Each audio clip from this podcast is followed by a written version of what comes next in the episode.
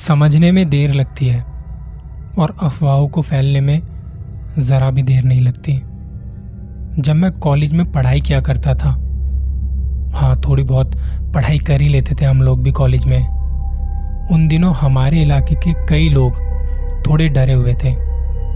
देर रात तक कोई भी बाहर रुकने की हिम्मत नहीं करता था। सुनने में आया था कि कोई चुड़ैल है, जो रात भर यहाँ वहाँ घूमती रहती है। कई लोगों ने तो उसकी रोने की आवाज़ें भी सुनी है। तो कुछ लोगों ने उसे देखने का दावा भी किया है। और जिन्होंने भी उसे देखा, उनका कहना है कि वो चुड़ैल सफ़ेद साड़ी में दिखाई देती है और रात भर वो अपने शिकार को ढूंढती है, यहाँ वहाँ भटकती है। ऐसे ही एक रोज की बात है। मेरे एग्ज़ाम चल रहे थे और आखिरी एग्ज़ाम था। और उसी दिन पास के गाँव में हमारे रिश्तेदार की शादी भी थी। अब यार ये बहुत होता है। एग्ज़ाम टाइम पर ना किसी न किसी की शादी ज़रूर होती है। मेरे एग्ज़ाम के कारण मैं शादी अटेंड नहीं कर सकता था। असल में मैं खुद ही शादी में नहीं जाना चाहता था। अब उस दिन आखिरी पेपर था तो मैं और मेरे दोस्तों का घूमने का प्लान था। तो जैसा कि फिक्स हुआ था, वैसे ही हम कुछ चार पाँच दोस्त घूमने और पिक्चर देखने निकल गए। कोई हॉरर मूवी थी। उस वक्त मेरे घर के आसपास रहने वाले दो लड़के, रवि और विकास भी वहीं मौजूद थे। तब हमने दिन भर बहुत इन्जॉय किया। घूमे फिरे मूवी देखी और फिर घर के लिए निकल पड़े। लेकिन दिन भर इन्जॉय करने के चक्कर में हम सब उस रात वाली चुड़ैल के बारे में भूल ही गए थे। अब घर वापस आते आते हमें बहुत रात हो गई। हम लौटकर वापस तो आ चुके थे, लेकिन हम गली के बाहर रास्ते में ही खड़े रहे। गली के अंदर इतना घना अंधेरा था कि गली में जाने की किसी की हिम्मत भी नहीं हो रही थी। हम सबको एहसास हो गया था कि यार, देर रात बाहर रुक कर ना बहुत बड़ी गलती कर दी। एक होता है डर, किसी को देखकर। उसकी आवाज़ सुनकर। पर वहाँ उस चुड़ैल का ज़िक्र सुनकर ही रोंगटे खड़े हुए जा रहे थे। हम तीनों गली के ठीक सामने खड़े थे और बस एक दूसरे को देख रहे थे और सोच रहे थे कि अब आगे क्या करना है। तब रवि ने कहा कि यार, बहुत बड़ी गलती कर दी आज हमने। विकास तो पहले से ही बहुत डरपोक था। रवि की बात सुनकर उसने कहा यार ऐसी बात मत करो, मुझे बहुत डर लग रहा है। तो मैंने कहा, डर मत विकास। अब कुछ ना कुछ हमें करना ही होगा, और वैसे भी हम तीन हैं। हमें कुछ नहीं होगा। तो रवि ने फिर धीरे से कहा, यार वो इंसान नहीं है। तीन क्या? तीन सौ लोग भी आ जाए ना, तब भी उसका कुछ नहीं बिगाड़ सकते। इस बात को सुनकर विकास और भी ज़्यादा डर गया। यार तुम लोग चुप नहीं बैठ सकते क्या? तो कुछ देर के लिए हम हम तीनों एकदम शांत हो गए।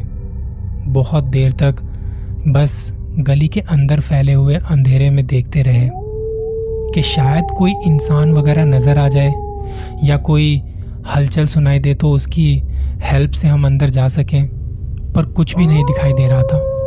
बहुत देर तक देखने के बाद, कुछ सोचने के बाद हम तीनों ने आगे बढ़ने का फैसला किया।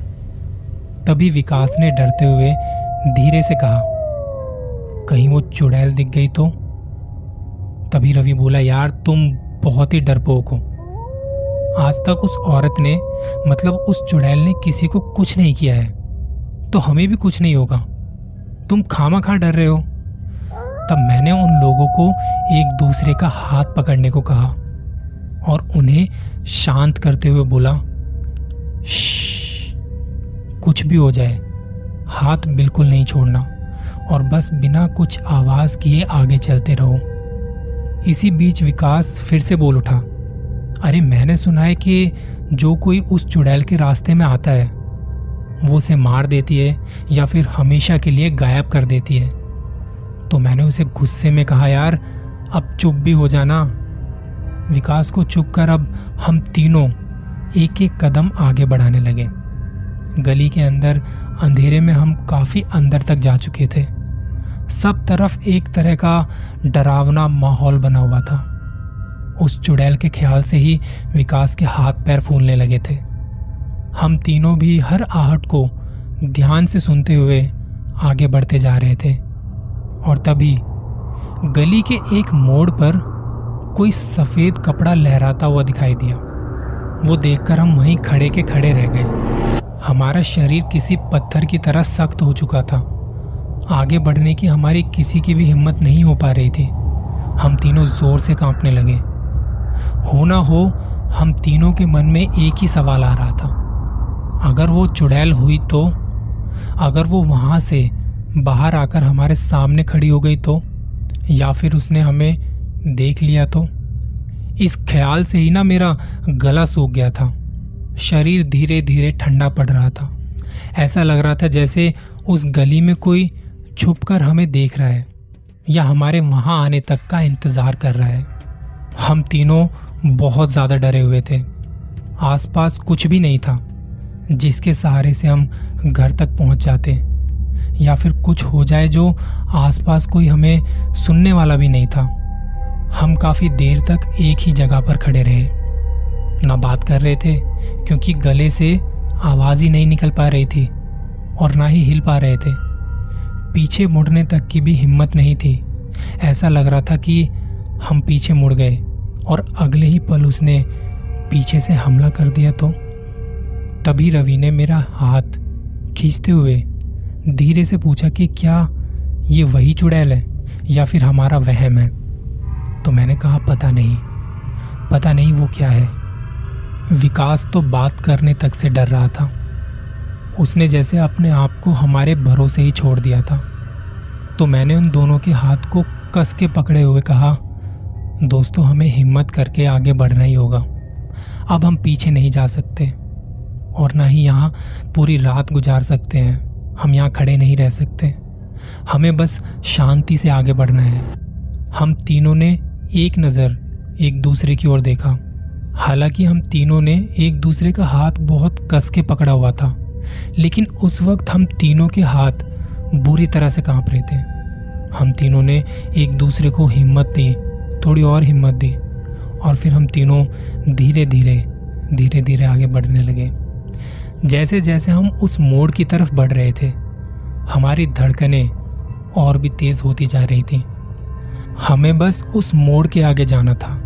क्योंकि उसके आगे बस थोड़ी ही दूर मेरा घर था। दूसरा तरीका यह भी था कि उस गली के पास ही एक छोटा सा मंदिर था। कुछ भी गलत हो जाए तो हम उस मंदिर में आसरा ले सकते थे, या उस मंदिर के पीछे से होकर घर की तरफ़ जा सकते थे। तो मैंने उन दोनों को गली के दाएँ तरफ़ से जाने का इशारा किया, और हम धीरे धीरे धीरे धीरे आगे बढ़ने लगे। और तभी हमें अचानक से किसी के रोने की आवाज़ सुनाई देने लगी और वो आवाज़ सुनकर हमारे पैर जैसे जम से गए।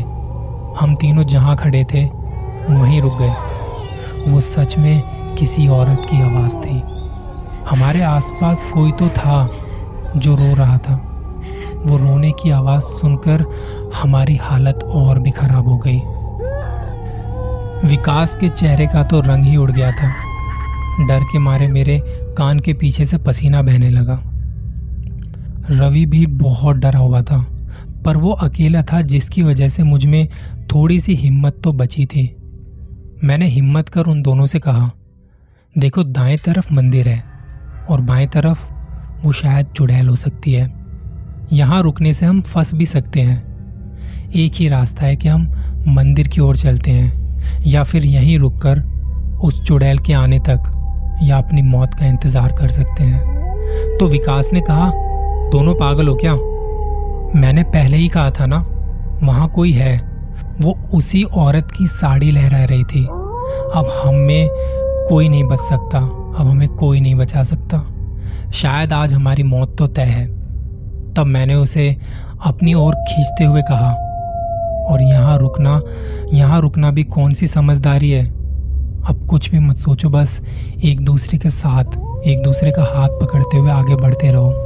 और उस आवाज़ को अनसुना करते हुए दाई तरफ़ मंदिर है, उस तरफ़ मुड़ जाओ। हमने फिर से आगे बढ़ना शुरू किया। हमें अब रोने की आवाज़ साफ़ साफ़ सुनाई दे रही थी। सच में वो किसी औरत की आवाज़ थी। धीरे धीरे हम उस गली के मोड़ पर आ गए थे। हम बिना बाएँ तरफ़ देखे दाएँ तरफ़ मुड़ गए। और जैसे ही हम मंदिर की तरफ़ मुड़े तो देखा हमारी आँखें फटी की फटी रह गई। कोई औरत थी, जो मंदिर की सीढ़ियों पर बैठी हुई थी और रो रही थी। जैसे कि हमने सुना था, बिल्कुल वैसे ही। सफ़ेद साड़ी थी, बाल खुले हुए थे और बालों से चेहरा पूरा ढका हुआ था। उसे देखते ही हमारी तो हवा निकल गई। पैर इतने भारी लगने लगे कि हम हिल नहीं पा रहे थे। शरीर पसीना पसीना हो गया। हमारे हाथ पाँव भी ज़ोर ज़ोर से कांपने लगे। वो औरत अपने चेहरे को छुपाए बस ज़ोर ज़ोर से रो रही थी। हम सब अपने पैरों को बस पीछे करते हुए जा रहे थे कि शायद उस चुड़ैल को हमारे वहाँ होने की भनक लग गई। वो रोते रोते अचानक ही शांत हो गई और अपना सर उठाकर बालों के बीच से हमारी तरफ़ देखने लगी।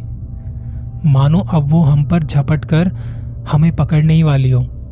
वो देख हमने पीछे मुड़कर पूरी ताकत से भागना शुरू किया। भागते भागते हम तीनों मेरे घर तक पहुँचे। वो क्या चीज़ थी? वो कौन थी? हम में से किसी को भी नहीं पता। पर वो बहुत डरावनी थी। शायद हम तीनों बाल बाल बच गए थे। उस रात मेरे दोनों दोस्त मेरे घर पर ही रुक गए। जैसे तैसे डर डर कर वो काली रात निकाली। सुबह होते ही मेरे दोस्त अपने घर चले गए और मेरे घर वाले जो शादी में गए थे, वो भी अब तक वापस आ चुके थे। मैंने अपने पिताजी को उस रात के हादसे के बारे में बताया, उन्हें सारी बातें बताई कि कैसे हमने उस चुड़ैल को देखा और उस चुड़ैल को देखकर हमारी हालत क्या हुई थी। लेकिन मेरी बात सुनकर पिताजी ज़ोर ज़ोर से हंसने लगे। जब मैंने उनसे पूछा, पापा, आप हंस क्यों रहे हो? तो कहने लगे, बेटा, हमारे इलाके में ना कोई चुड़ैल वगैरह नहीं है। ये सब अफवाहें हैं। और जिसे तुम लोगों ने देखा था ना, वो कोई चुड़ैल नहीं थी। वो हमारे ही पीछे की गली में रहने वाली एक बदनसीब औरत है। कुछ ही दिन पहले उस औरत ने अपने एक जवान बेटे को एक हादसे में खो दिया था। जिसकी मौत हो गई। और उसके पति की भी एक बीमारी के चलते मौत हो गई थी। पति और बेटे की मौत की वजह से उस औरत को बहुत गहरा सदमा पहुँचा। और इसलिए वो रात दिन अपने पति और बेटे की याद में बस रोती भटकती रहती है। मैंने खुद उसे कई बार उस मंदिर में और कई बार यहाँ वहाँ घूमते हुए देखा है। लोग खामा खां अफवाहें फैलाते हैं। वो कोई चुड़ैल नहीं है। वो वही औरत है जो अपने बेटे के लिए रात भर यहाँ वहाँ भटकती रहती है। कई बार बहुत मुश्किल हो जाता है ये फैसला करने में कि सच क्या है और अफवाह क्या है। सच को समझने में देर लगती है और अफवाहों को फैलने में ज़रा भी देर नहीं लगती।